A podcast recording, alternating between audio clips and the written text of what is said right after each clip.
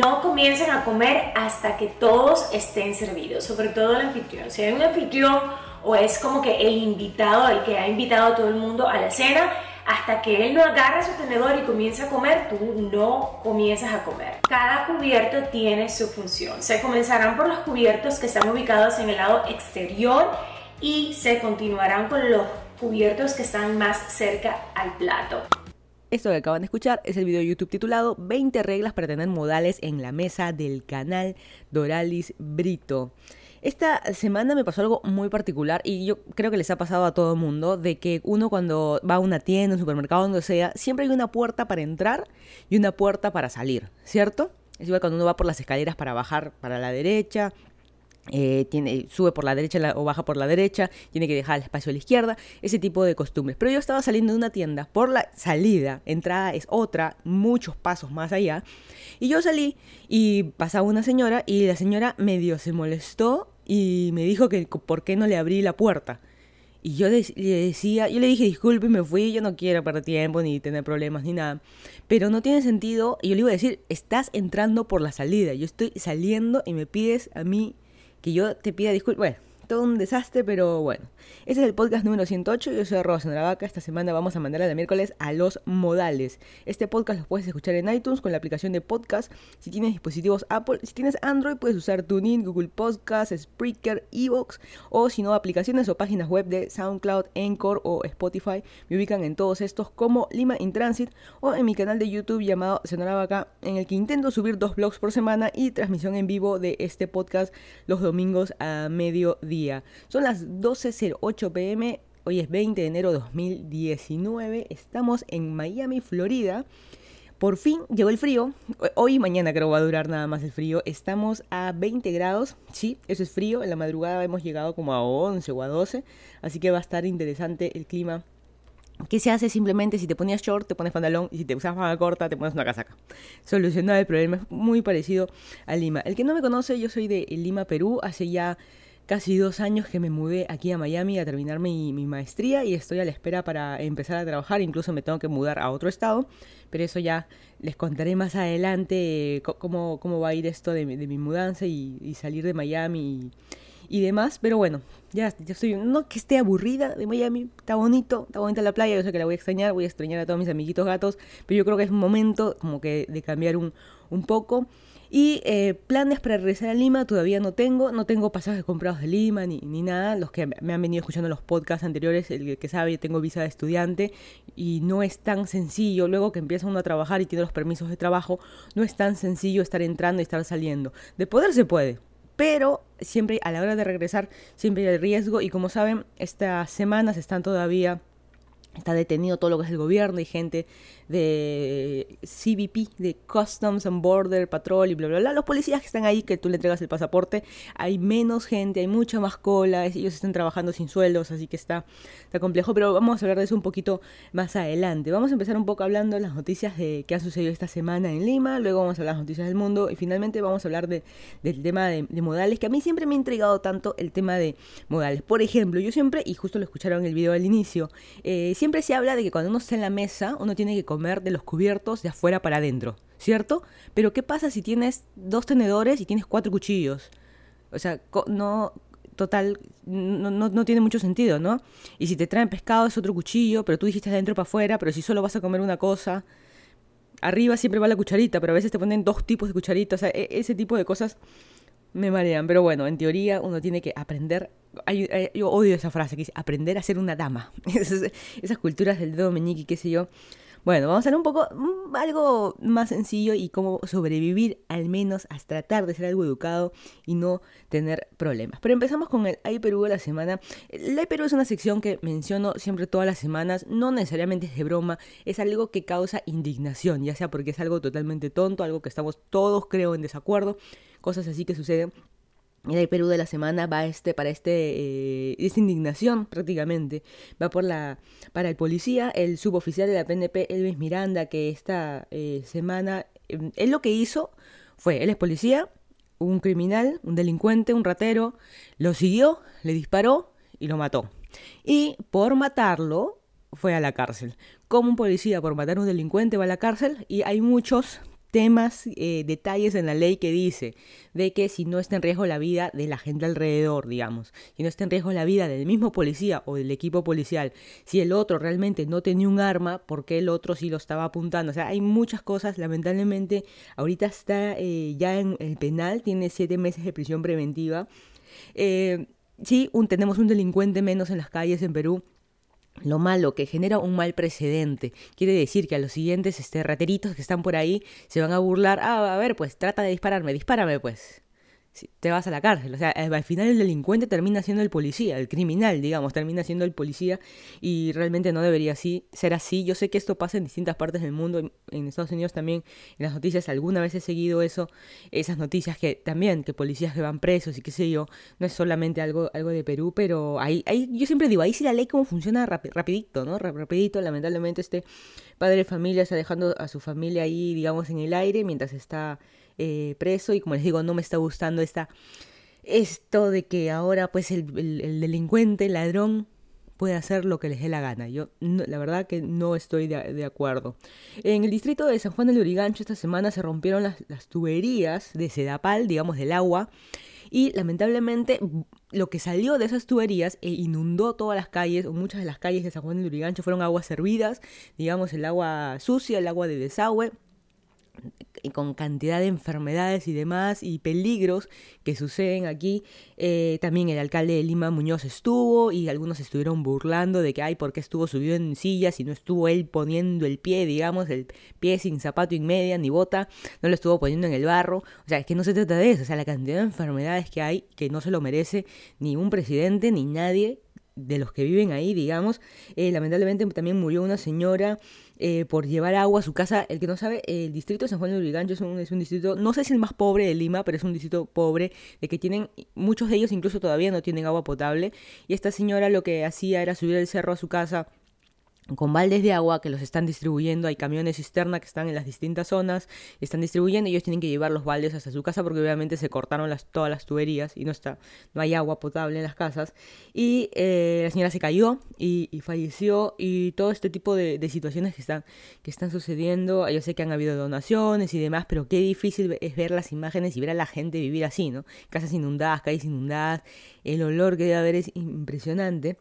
Eh, y es toda la culpa, como siempre, todos se tiran la pelota, siempre sucede lo mismo, que si fue Sedapal, que si fue, justo hablaban del tema del tren eléctrico, que, que fueron por las obras del tren, fue por el caso de Odebrecht, que si estuvo mal hecho o bien hecho, que se tiran la pelota, que si fue un tercero, que si fue Sedapal y qué sé yo, ha sucedido... Eh, hay todo ese tema, pero finalmente, como siempre, ¿cómo solucionar el problema? No todo el mundo se tira la pelota para echarse la culpa, pero a veces echarse la culpa no es la solución al problema, ¿ok? El agua sigue ahí, ¿y a qué importa si la rompió Pepito o Juanito?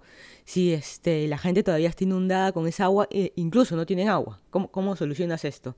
Así que es, es una pena lo que le ha sucedido a San Juan de Lurigancho, y están eh, todavía tratando de, de, de, de sobrevivir a esto. Eh... Hubo la exfuncionaria, no sé si se acuerdan, hace me- meses atrás, César Hinostroza, un poco hablar de, de, de, de, del tema Lava Jato y todo esto, justo hablando de Odebrecht y, y lavado de activos y demás cosas. Eh, César Hinostroza, como saben, se fue del país, se fue por el norte del país, pasó migraciones. Hay un video que se ve, cuando uno pasa migraciones, no importa en qué parte del mundo estés ni qué otro lado, tú vas a una ventanilla con una persona que te atiende, recibe tu pasaporte, ves en el sistema, no, ves si la, la policía lo está buscando, si eres un criminal y qué sé yo, y te permite, y te sella tu pasaporte, ¿no? Pasar, o si no, detenerte, y no, no puedes eh, negarte, digamos, el, el salir del país. Y esta...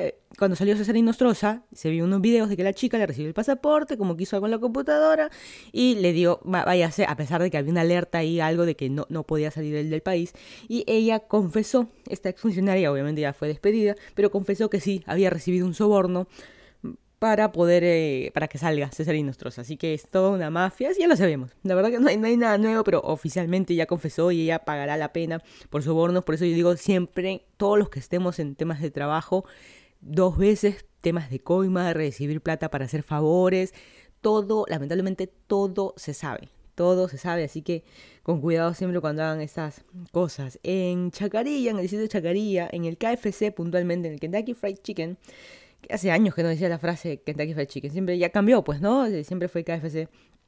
Hubo eh, un acosador, o como decía, ustedes saben, en todo sitio de comida rápida hay para hacer las fiestas, fiestas infantiles, ¿cierto? Eh, hay en Café C, Burger King, tú nómbralo, hay. Y este señor, un señor X, se metió con su mochilita, su gorrito, se metió al baño de mujeres y este señor lo que estaba haciendo era, estaba filmando a niñas en el baño. Así que, eh, qué vergüenza, o sea... En práctica, obviamente es un acosador, o sea, ¿qué, qué tal enfermo? Y otra vez más, piensen dos veces antes de hacer las cosas, no solo en coimas, sino en estupideces como esta. No sé exactamente si el señor va a ir preso o qué exactamente le pasó, pero como siempre en redes sociales lo único que se puede hacer y en los medios es hacerle pasar vergüenza. Su cara, en las fotos, ese señor definitivamente debe trabajar en algún lado, es un hijo de alguien, es el primo de alguien que lo reconoce. Y qué vergüenza tu cara ahí de ser atrapado en un K F C tomando fotos, filmando lo que sea a menores de edad. O sea, qué vergüenza. Pero bueno, es lo único que, lo que podemos hacer en estos tiempos de, de redes sociales. Esta semana Lima cumplió cuatrocientos ochenta y cuatro años. Este fue el, el aniversario de Lima esta semana. cuatrocientos ochenta y cuatro años de fundada. Y justo yo lo comparo mucho con... Eh, y estaba viendo, el que no sabe, hoy en la noche va a haber la luna roja. Luego van a ver eh, los eclipses en las siguientes semanas. Y acá en Miami hay una casa que está en el Deering Estate, así se llama. Eh, de que se es la más antigua de Miami. O sea, no de, la, de los indígenas, no, pero sí como que la primera casa que se hizo, la más eh, antigua y qué sé yo, y genera historia y demás cosas y bla, bla, bla. La cosa es que entrar para tomar fotos, porque justo en esa casa, como se ve bonito, los árboles, las palmeras, está hecho exclusivamente. Es una, es una mansión, es gigante, es una casa y bastantes árboles y palmeras, y tiene el, está frente al mar, y se pueden tomar fotos muy bonitas justo ahí donde sale la luna, y perdón, sal, bueno, sí, sale el sol, sale la luna de ese lado.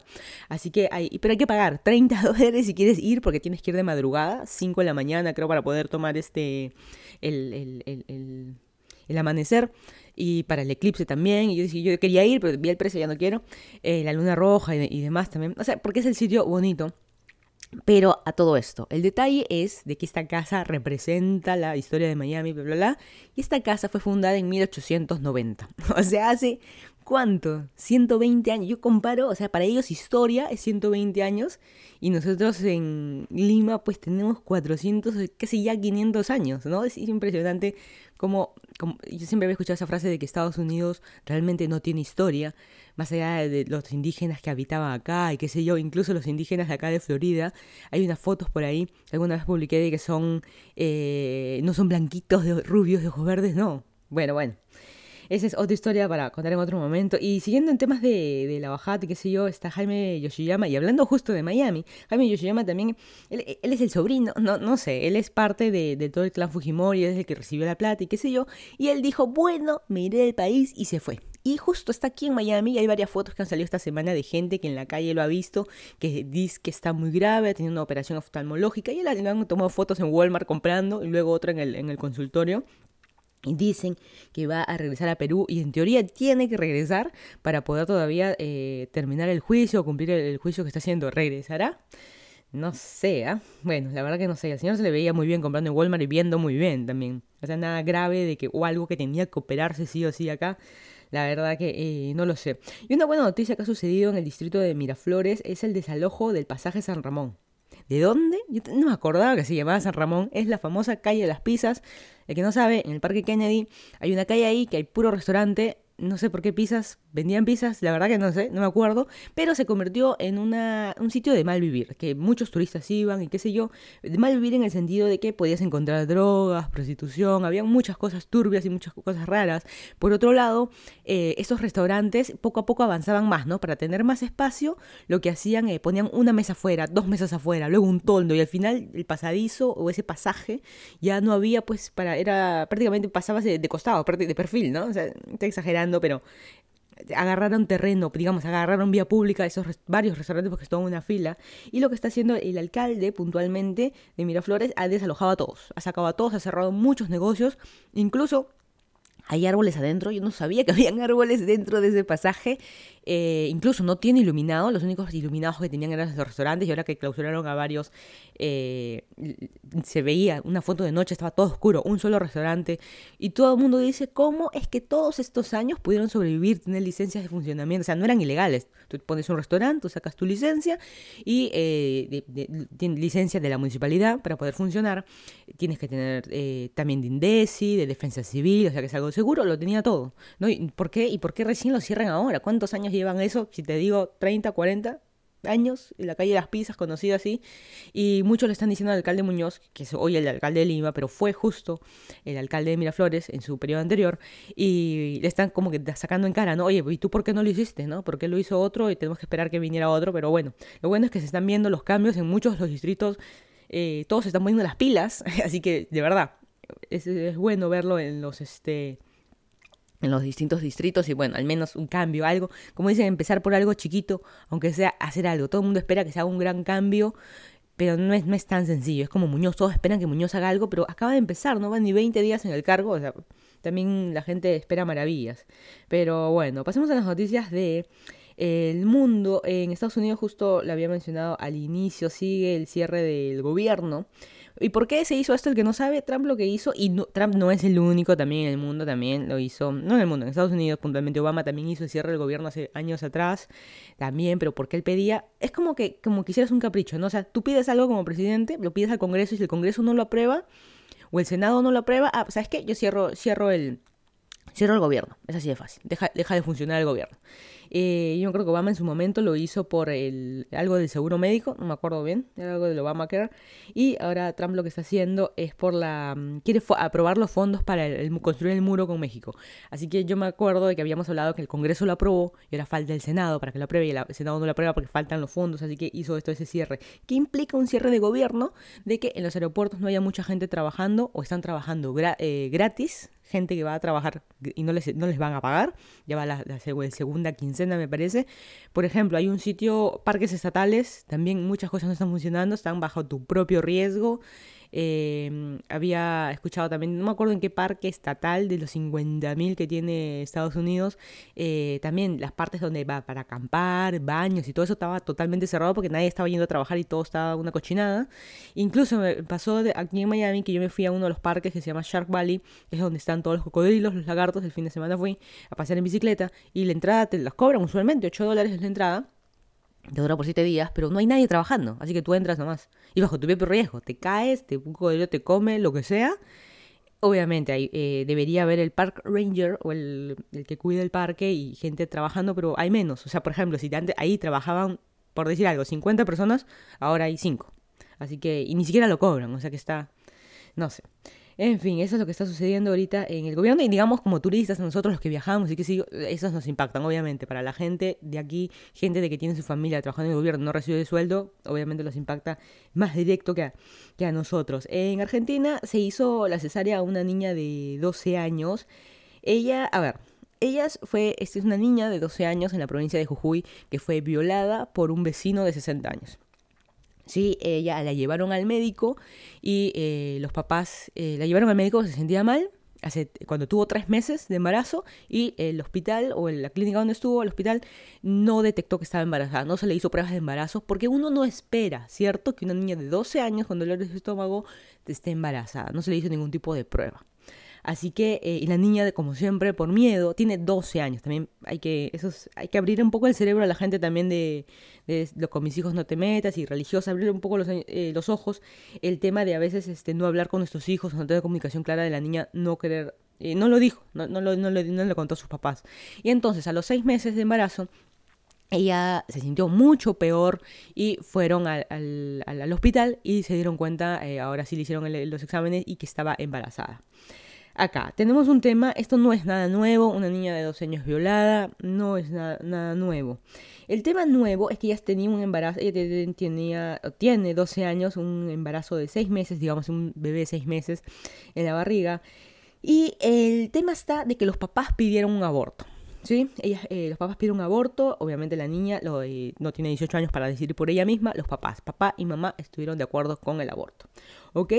Eh, en Argentina no está aprobado el aborto legal, No, no, no la aprobó el año pasado el, el Congreso, está fa- falta para el Senado, pero digamos, no, no, no está... No, no, no se aprobó. Y, pero se puede hacer bajo ciertos criterios. En Lima también sucede lo mismo. No es legal, pero bajo cierto criterio. O sea, de que si está en riesgo la vida y que si yo, porque esta, ni- esta niña la estaba pasando muy mal, o sea, está mal. O sea, tenía que tomar una decisión para hacerle algo a la niña porque eh, estaba en riesgo su vida y la del bebé y sobre todo la de la niña. Así que, ¿qué es lo que se hizo? Eh, los papás presentaron a la junta médica del hospital. Como les digo, no es, no es ilegal. O sea, los que deciden aquí es la junta médica del hospital. Eh, y los, y los, la junta médica dijo eh, que no, no, no se le va a hacer aborto. No, así de fácil, no. Y incluso el gobernador, el propio gobernador de Jujuy, y también no me acuerdo qué fiscal o qué alguien importante también fue a la mismo, al mismo hospital. No, esta niña no se va a hacer un aborto porque no queremos, porque salvemos las dos vidas, lo que me parece una estupidez. Y es una niña que a los doce años le tuvieron que hacer una cesárea y, hay, y hoy hay un bebé metido en una incubadora de seis meses por un capricho que realmente no debería estar así. O sea, doce años y seis meses... A mí, la verdad que ese tipo de noticias, la verdad que me dan, me dan cólera. Nos puede pasar a cualquiera de nosotros, a nuestra, a nuestra hija de doce años le puede pasar. Y que tú, como padres, estemos de acuerdo con el aborto. Sí queremos un aborto, queremos de que nuestra hija no tenga el riesgo, porque la, la niña tiene un riesgo, o tiene todavía, un riesgo muy alto de morir. Y ahora, al hacer la cesárea es peor todavía que hacerle un aborto. Porque el famoso salvemos las dos vidas... Es que lo que pasa es que da cólera, da cólera ese tipo de, de noticias, y qué fácil es decir, ah, bueno, tienes un, un corte como de quince centímetros en la barriga, eh, y ya está, listo, es un, un par de deditas y ya está. No, no ella, incluso hay una, no me acuerdo qué actriz argentina también salió a decir, yo también tuve un hijo de seis meses, y lo tuve en incubador y muy bien, pero tú eras una señora, eras una mujer hecha y derecha, adulta, tu cuerpo ya está totalmente desarrollado, no es lo mismo una cesárea en una niña de doce años donde el cuerpo todavía no está desarrollado, y es difícil. Incluso, lo voy a comparar porque es este, interesante, de que en YouTube siempre vemos a las bloggers, a las youtubers todas perfectas, todas bonitas. Y hay una youtuber que se llama Miranda Sings. Eh, ella es un personaje, pero tiene su canal de vlogs que ella te cuenta, ella estaba embarazada. Ella también ha tenido su, su hijo y ella te cuenta la parte cochina.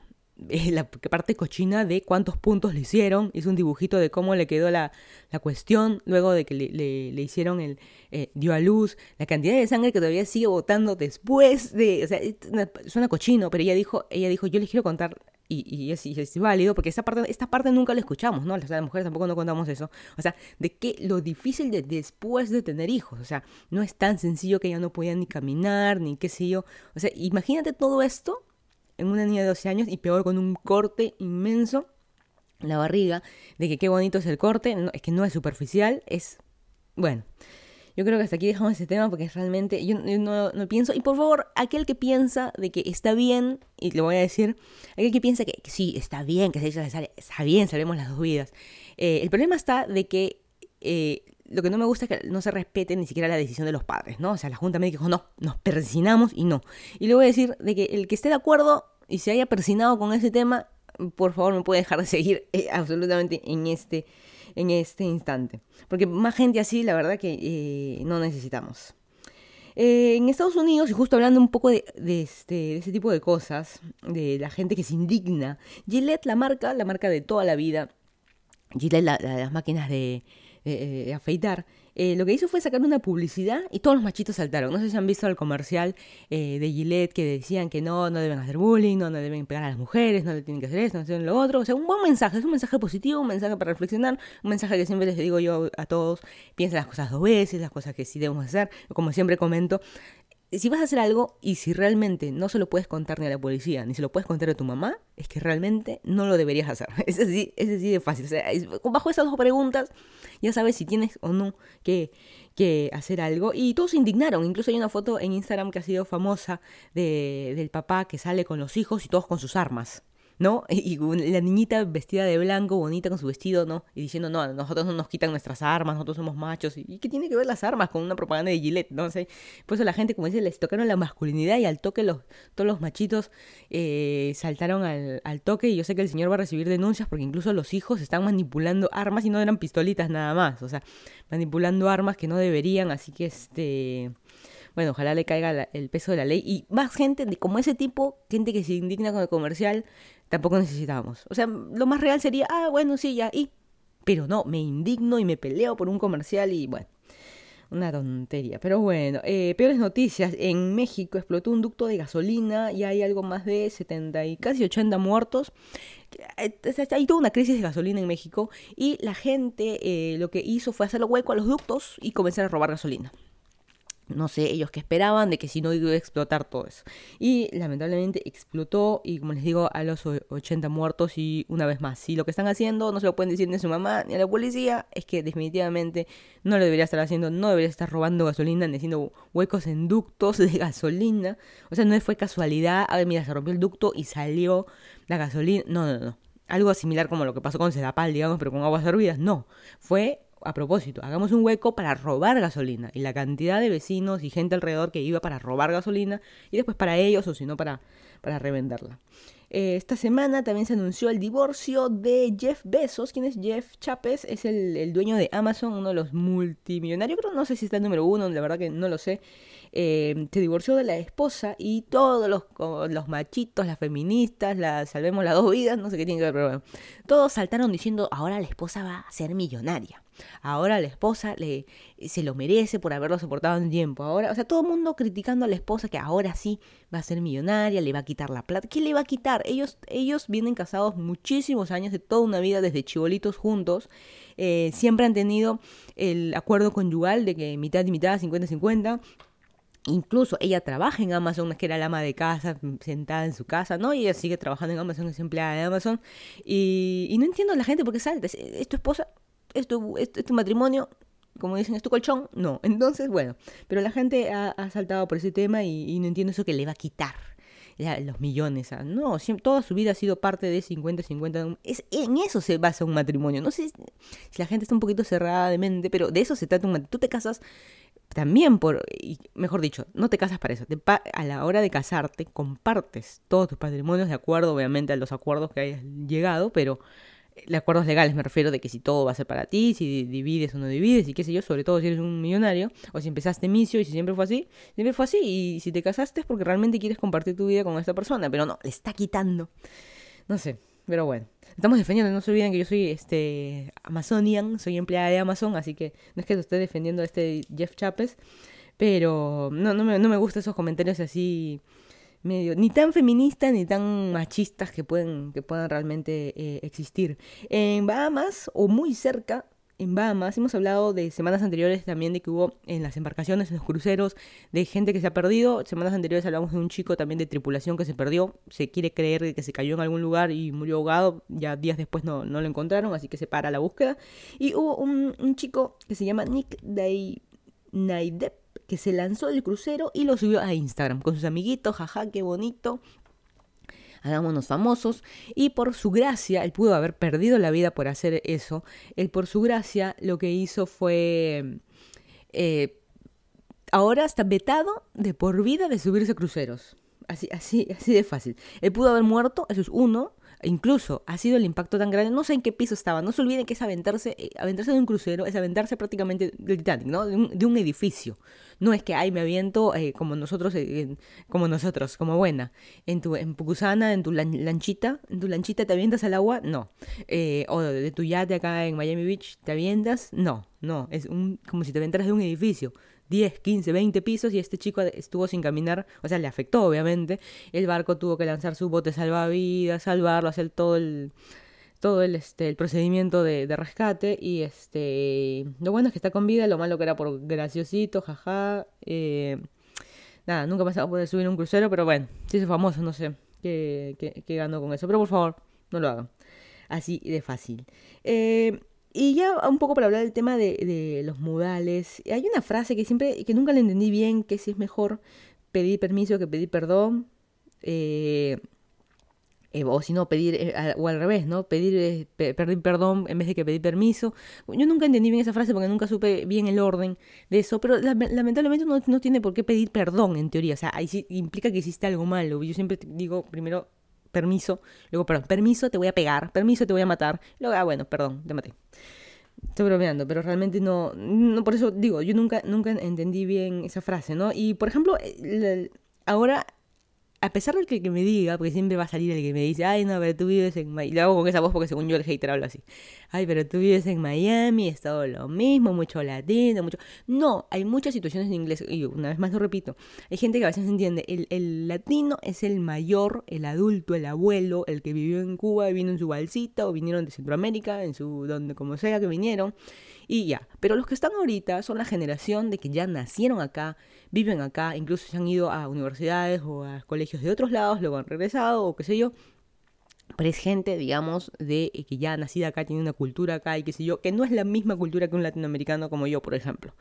Por ejemplo, si yo te digo, que, y lo, lo curioso que tienen ellos es que como tienen papás en español, hablan el inglés y el español perfecto, eso sí. Pero, por ejemplo, si yo te digo, y me ha pasado a mí...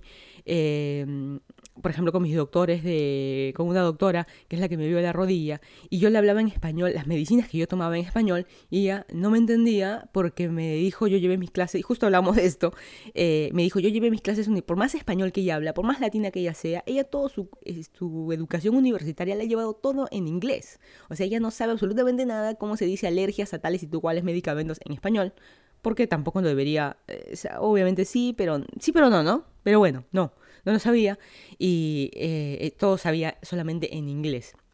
Así que algo así sucede. Y algo así me está sucediendo a mí a la hora de estar en la calle, porque no se olviden, no todo es latino. Ok, de diez personas, seis serán latinos y otros, este, los otros cuatro, no. O sea, son o americanos o algún turista o alguna otra cosa, pero en inglés. No turista de Latinoamérica, sino de, en inglés también, porque hay gente de otros estados eh, que, que viene para acá, para Miami. Y lo que me pasa es de que no sé muy bien en inglés cómo es, porque uno en español como si me vas a pasar permiso, ¿no? La, la típica, permiso, y pasas. O perdón, disculpe, cuando vas a avanzar, vas a pasar, qué sé yo, hay alguien como siempre está en medio, a mí me pasa bastante en temas de ciclovía cuando voy en la bicicleta y me encuentro con gente caminando, con el perro, con los niñitos y qué sé yo, ocupando toda la ciclovía, justo hablamos de modales, no se ponen a la derecha, o sea, o para bajar, incluso para bajar en escaleras eléctricas o mecánicas, escaleras este, convencionales, uno tiene que pegarse, sobre todo eléctricas, ¿no? Si no vas a bajar apuradito, te tienes que poner a la derecha. En los aeropuertos también en esas bandas que son para caminar más rápido, también te pones a la derecha, y la izquierda tienes que dejarlo libre para alguien que quiera avanzar más rápido, que esté apurado, digamos. Eh, y eso a veces no, no sucede. Pero bueno, ¿y cómo se dice en inglés? Excuse me, no sé.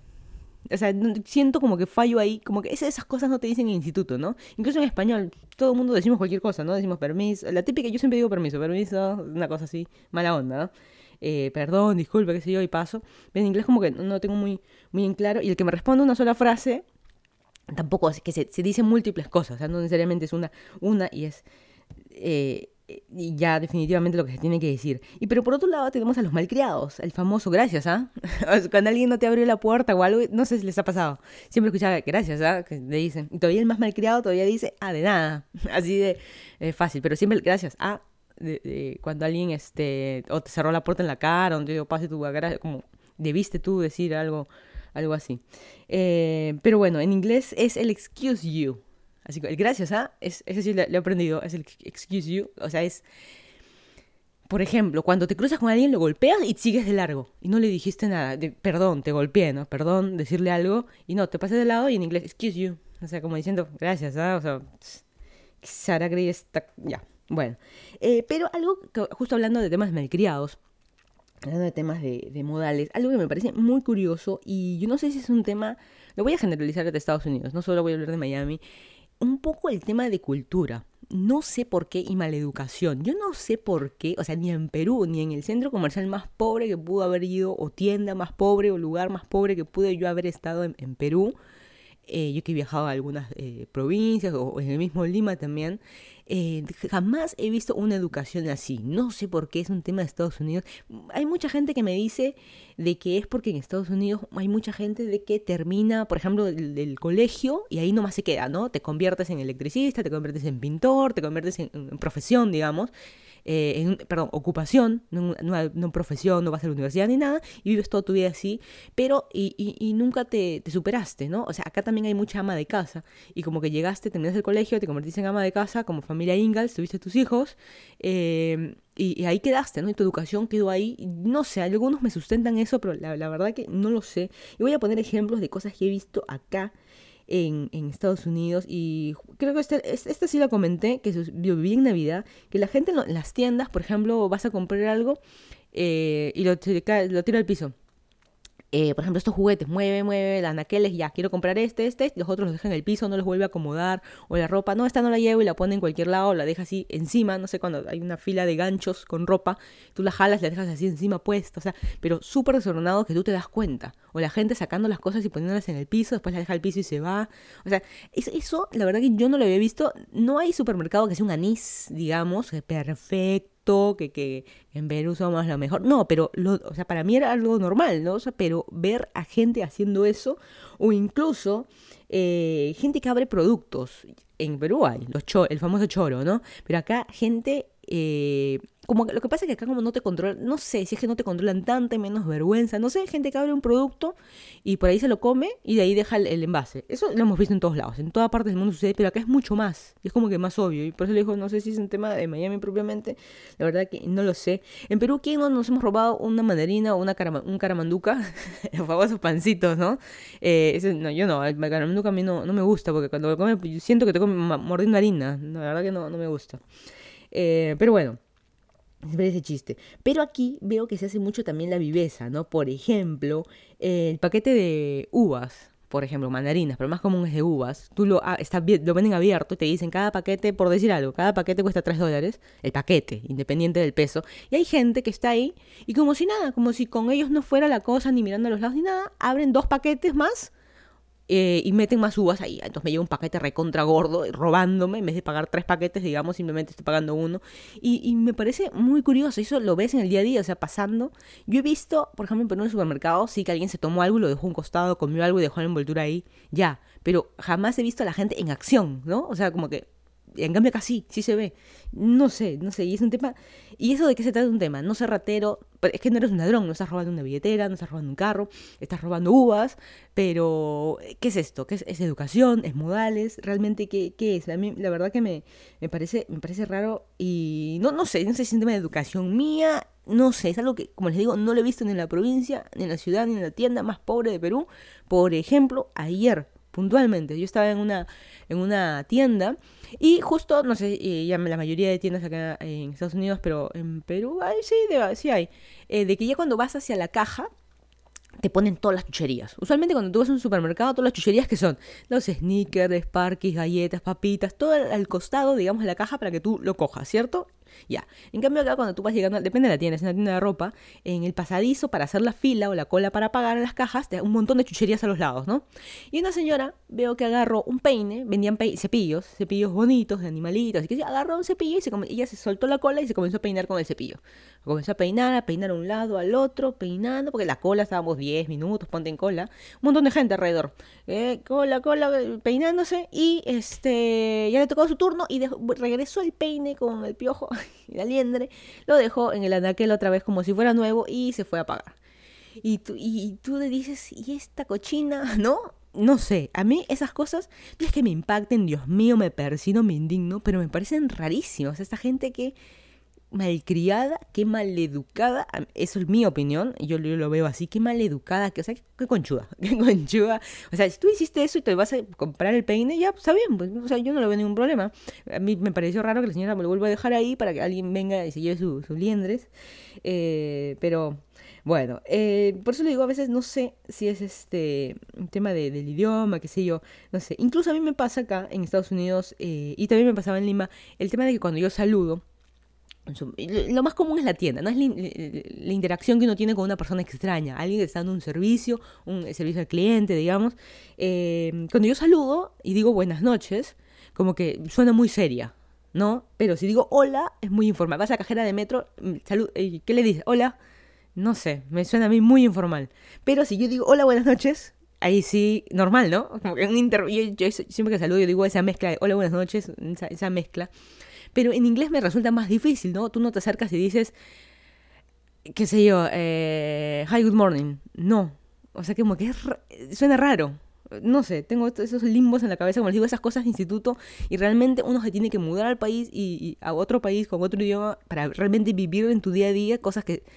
Está raro, ¿no? Acercarme al, al cajera y decirle good morning suena muy formal, muy raro, no sé mucho, acá se hizo mucho de, de hola, y no sé, es como, yo siento como que mi educación como que se estuviera bajando un poquito, la verdad que no sé, mis modales como si estuvieran bajando un poquito, pero la conclusión, y eso siempre lo decía mi abuela también, es este, ser pobre no significa ni ser cochino, ni ser maleducado, eso también es cierto, o sea, no tiene, una cosa no tiene nada que ver la otra, la plata no tiene nada que ver con la educación, porque también hay gente multimillonaria malcriada, o sea, la verdad que, que no, no, no sabe estas cosas, pero lo más común, llega, llevémoslo al día a día, lo común en la mesa, ¿no? Siempre hemos escuchado, y, y en mi caso, en la mesa con eh, familia, también me ha pasado ir a almorzar con la gente del trabajo, que el cliente no sé qué cosa, la visita que vino de no sé quién del otro país y qué sé yo. Ir a almorzar es una situación en la que todos hemos vivido, con gente en, en familia, digamos, es más confianza, pero a veces con gente extraña, digamos, de compañero, con un compañero de trabajo de familia, es extraño, siempre viene una visita, igual, lo que sea. Eh, y lo, lo que siempre hay que hacer, no, la típica de no comer con la boca llena, y siempre hay alguien que te pregunta, justo a mí, a mí siempre me pasa también, eso que te vas a... empujar, un, por decir algo, ¿no? El tenedor con los super tallarines, te lo metes a la boca y justo en ese instante que vas a dar la primera mordida, estás sacando el tenedor de la boca, alguien te pregunta algo. ¿Qué haces ahí en esa situación? Yo simplemente como que sonrío y sigo mascando y le digo con la mano un ratito, porque justo me preguntas en el momento que... Tremendo, este... O justo, la típica, el ejemplo es con la hamburguesa, ¿no? Le dice la tremenda mordida a la hamburguesa y justo alguien te pregunta algo, por eso siempre recomiendan, incluso en las primeras citas con los enamorados, enamoradas también, morder de poquitos. Siempre, no, en las citas de... Oh. Almuerzos en general, morder de a poquitos, no llenarse tanto la boca, porque a veces para responder y la persona te sigue mirando eh, y tú te, lo, te terminas tragando todo así, este, todo la, digamos, el animal te lo tragas entero, prácticamente, si estás comiendo algo de, de, de carne. Eh, y lo otro es, eh, no... Sí o no, a ver, cuando esa es una situación para plantearla, cuando tú estás almorzando con alguien, si no es de tu familia, o sea o no de tu familia, y ves que le quedó la lechuga, la, lo que sea, en los dientes, y sigue hablando, hablando y contando, y jijijaja, y tú lo único que haces es mirarle la lechuga, ¿se le dice o no se le dice? ¿Eres maleducado por decirle, oye, tienes una cosita en la... Mira... Cuando alguien tiene un poquito de ketchup, digamos, en la cara, o lo que sea, o la salsa de la comida, sí se lo decimos y como que no hay, hay menos vergüenza, ¿cierto? Y te pasas la servilleta y ya está, menos vergüenza. Pero si lo tienes en los dientes, una lechuga, como que da más vergüenza decirle, ¿no? O sea, pero no sé, ahí no sé la respuesta, si realmente quedas como maleducado al decirle, eh, oye, tienes una lechuga, sácate porque no puedo mirarte los ojos, solo te estoy mirando. No decirle de esa manera, ¿no? Pero no sé, no sé qué, qué tanta... Si son modales o no decir eso. Eh, también me ha pasado cuando estabas comiendo la típica carne, ya sea carne, res, pollo, lo que quiera, y estás con el cuchillo. Y a mí siempre me han dicho, algunos, yo, yo, yo agarro el tenedor, cuando vas a comer, tenedor a la izquierda y cuchillo a la derecha. Y hay gente que lo hace al revés. No sé cómo hace, yo no puedo al revés. Y me dicen, oye, pero tú estás comiendo al revés. Y le digo, no, yo estoy comiendo bien, tú estás comiendo al revés. Eh, y no, no sé, esa situación me extraña, pero empecemos, con, modales es no decirle al otro cómo debe comer. O sea, empezamos, empezamos este mal. Incluso la manera, hay una manera de que te traen la comida por un lado, la retiran por el otro, a la hora que te ponen el plato, en teoría, cuando te traen el chifa en el menú, te ponen, te zampan el plato ahí nomás, ¿no? Pero en teoría el plato debería estar puesto de una manera que el arroz lo tengas por un lado, la... papa para el otro, la presa para el otro, o sea, el plato también debería estar ordenado en cierta manera a la hora que te lo, lo ponen al frente y tú cómo comerlo, porque si ves que está desordenado, tú en teoría deberías mover el plato y empezar a acordar, pero bueno, esos son detalles de que este pasan, pero lo que no me parece de modal es tú decir al otro, oye, estás comiendo mal, oye, ese cuchillo no es, oye, esto es, o sea, ya, eso como la verdad que no... La verdad que no, no, no, no me parece. Es, salvo que estés comiendo pues almejas y necesites agarrar un implemento o abrirlo de cierta manera y ves que la otra persona está penando. Por un ejemplo, ¿quién ha comido almejas en su vida? No sé. Así que eh, algo curioso también es en los youtubers y los youtubers gringos en Estados Unidos cuando hacen vlogs, algo muy, muy curioso es de que se meten chanchos. Chanchos en, en Perú, no sé qué saben, es, eh, eruptos y les parece gracioso. No sé si les han visto youtubers que están hablando jajaja, ja, ja, chistes y lo que sea. Se meten un chancho y les parece curioso. Pero eso solo lo he visto en youtubers gringos. En, en los, los que hablábamos español de, de España o Latinoamérica no lo he visto porque no nos parece, nos parece cochino. O sea, qué poca educación, qué malos modales tienes. En cambio, para los gringos, jajaja. Ja, ja. No sé si les ha pasado. No sé, no sé. Eh, eh, creo que veo mucho... Muy, mucho YouTube. Eh, otra cosa, justo hablando de temas de, de modales, cuando uno comparte con gente extraña, y los que ven mis vlogs lo pueden haber visto, de que yo cuando lavo la ropa acá en la casa, yo vivo en una casa que está compartida, está dividida en mini, mini depas, digamos, mini estudios, eh, cada uno su baño y qué sé yo, pero compartir cosas tenemos en común, tenemos en común los estacionamientos, o sea, donde me puedo cruzar con la gente, y tenemos en común la lavandería, lavadora y secadora. Y la secadora, puntualmente, eh, tiene como que un filtro para sacarle todos los pelos. Y la cantidad de pelusa, pelo, piel muerta que se queda ahí es impresionante. Y la cantidad de que yo cada vez... O sea, en teoría uno, ¿qué debería hacer? Los modales que nos dicen, cuando vas a usar cosas compartidas, como dicen, eh, dejarlo tal como te gustaría encontrarlo, ¿sí? O sea, yo dejo una lavadora limpia, a mí me gustaría encontrar una lavadora limpia, pero encuentro prácticamente un perro muerto metido ahí, de, de secadora, me hablo a nivel de, de pelos y, y qué sé yo. Eh, y no, siempre está sucio, no, que está limpiando, y yo, se limpia antes y se limpia después, como digo, para dejarlo limpio. Y a mí lo que me parece más, este, no sé, yo no sé si soy un tema de asquienta y qué sé yo, de que pensándolo fríamente... Tenemos como diez personas viviendo acá. Estoy compartiendo la lavadora. O sea, estamos compartiendo calzoncillos y calzones, digamos, con diez personas. Una cosa es tu familia, ¿cierto? Como que a veces de, de, de chicos hemos lavado ropa, o los que, eh, mamás y qué sé yo, lavamos la ropa con lo, la de los hijos. Algunas cosas, las típicas, lavas blanco con una media roja. No, no, no. Si no, mezclamos ropa y la verdad que no pasa nada. La sábana, mezclamos. Pero a medida que vamos creciendo, ya no, ¿cierto? Los que estamos en casa, ¿no? Tú, las sábanas de tu, con tu hermano o con tu hermana, ya no las mezclas con tus sábanas. Cada quien lava, o sea, por separado, por un tema de higiene, porque ya estamos adultos, ya estamos grandes.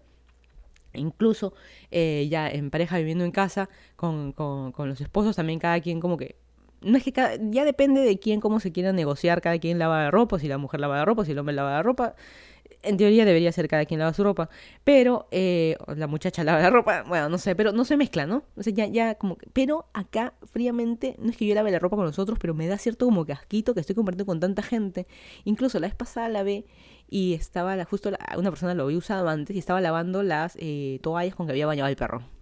Al perro, así, porque tiene un perro. Este, yo decía, y estoy metiendo mi calzón acá, donde acaban de, de poner la toalla. Alguien me dirá, pero usa el agua hirviendo, caliente, y después saco la ropa toda encogida, ¿no? O sea que, este... No sé, esas situaciones que, que me pasan, no sé si soy yo asquienta, pero cuando sea grande quiero mi propia lavadora, mi propia secadora para mí. Así que, este... No, no, no sé, no sé ustedes qué, qué opinen en, en base a esto. Y obviamente es distinto esa situación. Es distinta cuando tú vas a una lavandería, ¿cierto? Las lavanderías en Lima también han habido, habido alguna vez, la típica cuando tienes que lavar las, las frazadas grandes, no desinfectan el espacio exclusivamente para ti, o incluso hay maqui- maquinitas que metes monedas para la lavadora, eso también hay en Lima. Este, lavar la típica, o lavar la ropa al peso, que la dejas y ellos te pesan y te la lavan, no están desinfectando cada vez que tú pones tampoco. Y en nuestras casas, ¿qué tan higiénicos somos con la lavadora? ¿Cada cuánto lavamos la lavadora por dentro? La lavadora...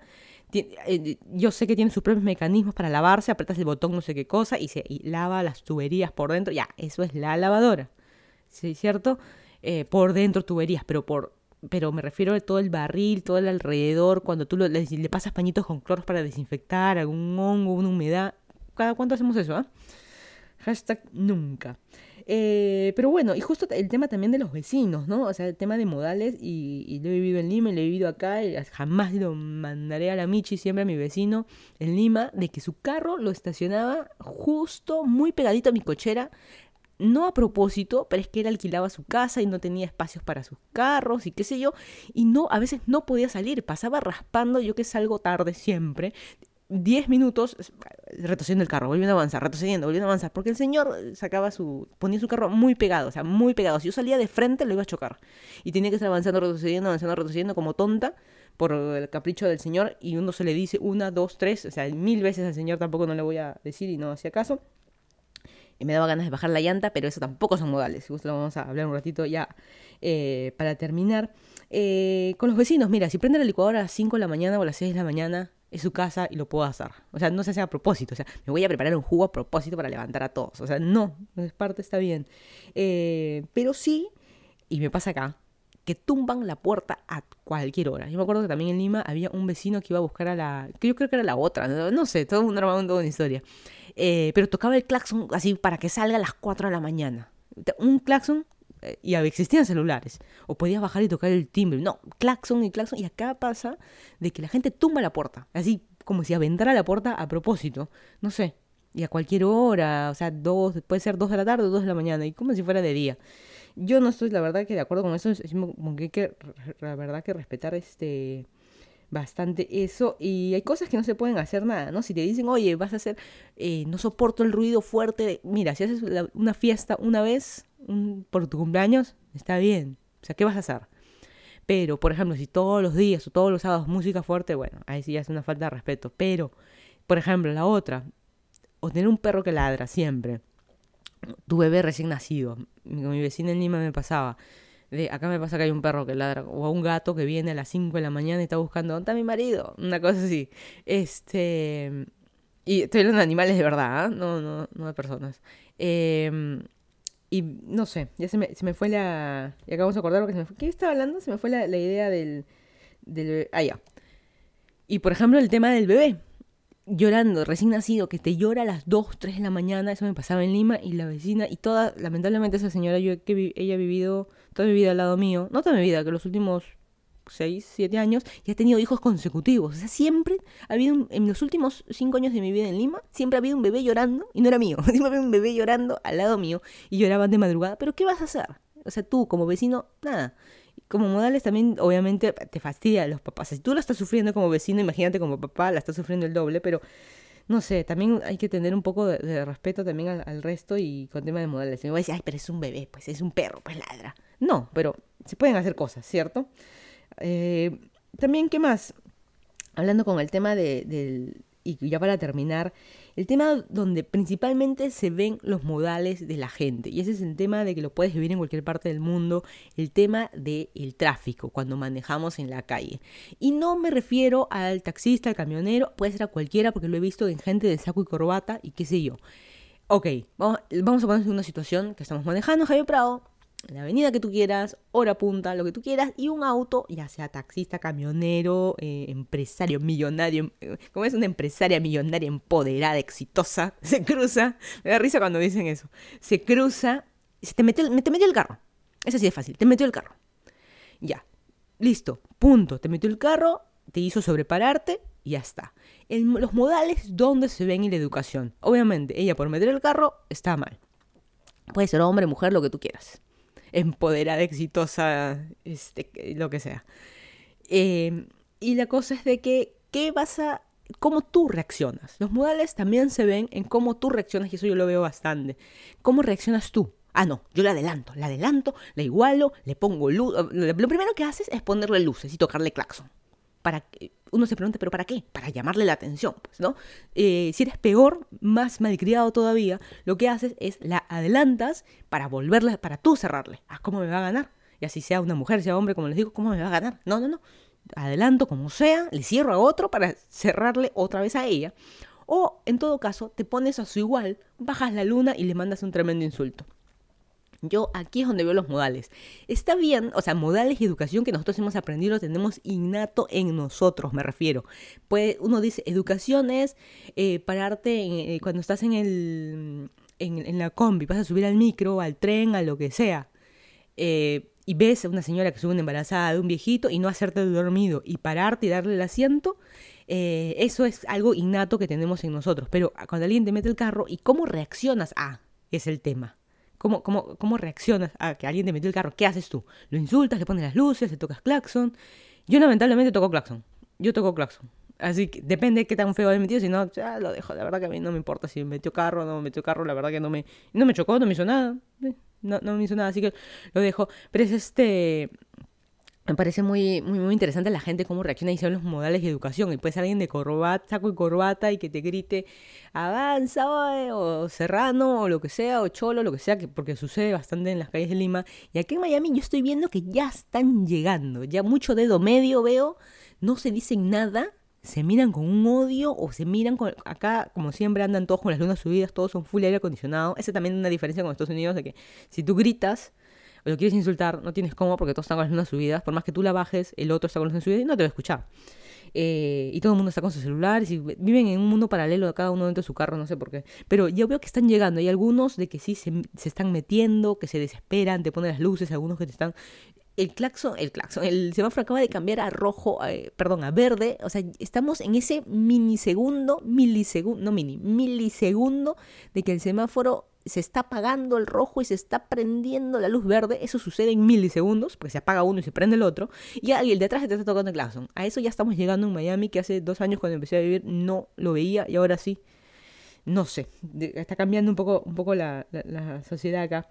Pero bueno, como les digo, las cosas innatas que tenemos. Y ya para ahora sí terminar, eh, yo creo que lo básico de la supervivencia de modales, o sea, lo mínimo, las reglas mínimas que tenemos que tener todos como modales, como siempre, y lo repito, la plata no te define qué tan educado ni nada, o sea, la plata no define nada, lo definimos nosotros mismos. Y también algo importante, eh, nuestros hijos no hacen lo que nosotros les decimos, oye, saluda.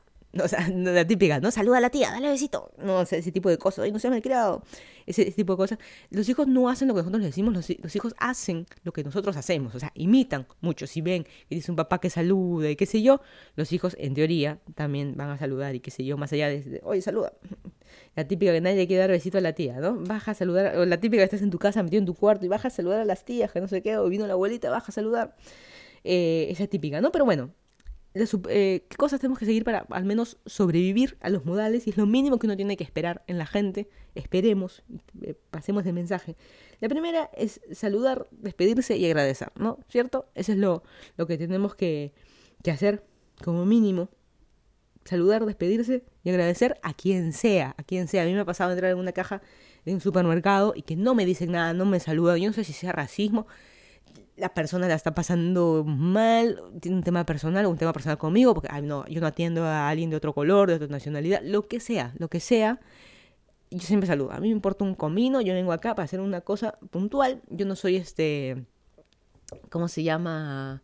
Eh, esas viejitas de... Eh, hay una, Juliana, la chica está, Juliana Oxenford, la chica, tampoco ni viejita ni chica, pero Juliana Oxenford también dijo que, la, no sé si se acuerdan de la noticia, que la, los, la chica de los portales del estacionamiento la atendió mal. Me hizo acordar mucho una viejita cuando yo estaba en metro, que la, la cajera creo que no la saludó y no sé qué le respondió cuando le hizo una pregunta algo, y le dijo, ah, no, tú me has respondido de mala gana, llámame a tu jefa, llámame al supervisor ahorita mismo. Uy, yo dije, estamos en la cola, ya puse todas las cosas del carrito en la banda y dije, ay, ay, ay, media hora más. O sea, no, no llegar a ese punto. Tú, siempre tú, tú, por ti, hazlo por ti, no lo hagas por el otro. Saluda, despide y agradece, es suficiente. El otro, ser solidario y ayudar, eh, abrir y cerrar puertas y qué sé yo. Siempre me quedará la duda, es esos que te dejan la puerta abierta y a veces hay gente que está varios pasos lejos. ¿Cuántos pasos más allá tengo que yo quedarme parada esperando que abra la puerta? A mí me ha pasado, a mí no, o sea, me ha pasado que he visto a gente que, que se quedaba parada abierta la puerta y la gente se iba de largo, o sea, porque no iba a entrar a ese local. una cosa, una cosa así, pero tratemos de ser así buena onda, de cuando estás abriendo la puerta, fíjate si viene alguien detrás tuyo también, eso también es importante. Y como conté al inicio, para mí, eh, entren por las entradas, salgan por las salidas, pónganse en las escaleras en los lados correctos, en las ciclovías también, en, lo, en los sitios correctos, o sea, hagan al, al menos... Al menos hagan el intento, darle pase a un viejito y qué sé yo. Algo curioso de Estados Unidos es que no existe la caja preferencial. Eso me he dado cuenta en las tiendas. Eh, la caja para minusválidos, viejitos, eso no existe. Estaba justo en una, en una call el otro día y tras mío se puso una mujer como... Iba a dar a luz ahí. Diez minutos más iba, iba a dar a luz ahí. Y después un viejito en andador atrás, o sea... La verdad que incluso algunos medios se ofenden si tú le quieres dar pase, porque acá todos somos iguales. No importa el color que seas, no importa el, el, los meses de embarazo que tengas, como que somos iguales y, y no sé, a veces se lo toman medio raro que tú les des pase. O sea, ¿por qué? ¿Por qué me estás dando pase? ¿No? Una cosa es extraña. Pero igual, bueno, ya sabemos, eh, ser solidario, ayudar. Y el famoso, este, a mí me cuesta, justo y hablando, para regresar un poquito, el tema de agradecer. A mí me cuesta mucho el cuando, por ejemplo, alguien te pregunta, ¿necesitas algo? Eh, yo siempre respondo, no, estoy bien. Gra- me faltó el gracias, ¿cierto? O sea, a mí me cuesta mucho cuando alguien me pregunta algo, decir siempre gracias por, pre- como, gracias por preguntar. Eso es lo que a mí me falta. Y eh, la tercera regla para sobrevivir es ser limpio. Eso sí es fácil. Como limpio, sí, no botar, no orinar en la calle, este... Lamentablemente justo ahora, esta semana también salió una noticia de alguien que, una foto de alguien que tomó que estaba orinando en plena plaza de armas. Yo sé que para los hombres es más fácil que las mujeres, pero en la calle yo siempre hago la broma de, como siempre van a ver una botella con líquido amarillo. ¿cierto? No toquen, pero siempre va a haber, lo he visto en, en las playas más carísimas de acá de Miami, también lo he visto, las botellitas con agua amarilla, con liqui, con pichi, es así de fácil. Así que tratemos de no ensuciar, botar, eso de que botara por el carro, guárdense al bolsillo, ese, ese tipo de cosas. Yo creo que con esas, este, con ese tipo de cosas podemos ser un poquito mejores y podemos, aunque sea, sobrevivir a los modales, porque lamentablemente el tema de modales no es con uno mismo, sino es con el otro, pero hay que hacerlo por uno mismo. Y la última regla de supervivencia a los modales es de que cuando lo primero que te venga a la mente es un insulto, hay que aprender a morderse la lengua.